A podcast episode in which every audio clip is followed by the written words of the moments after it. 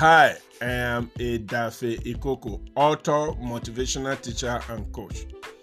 Pursue the passions of your true self. The reason you are frustrated is because you are not paying attention to what you truly see yourself doing, love to do, and believe that God has prepared and gifted you to do. The dream or passion in your heart is a major part of God's inheritance for you. The pursuit of your dream and passion is what will give you fulfillment in life.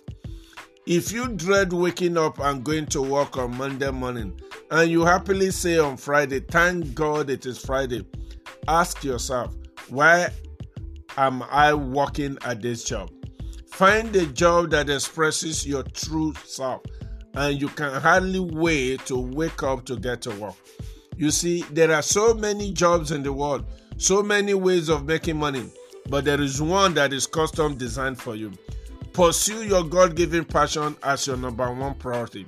Find what you are truly passionate about and then figure out how to make money as you pursue it.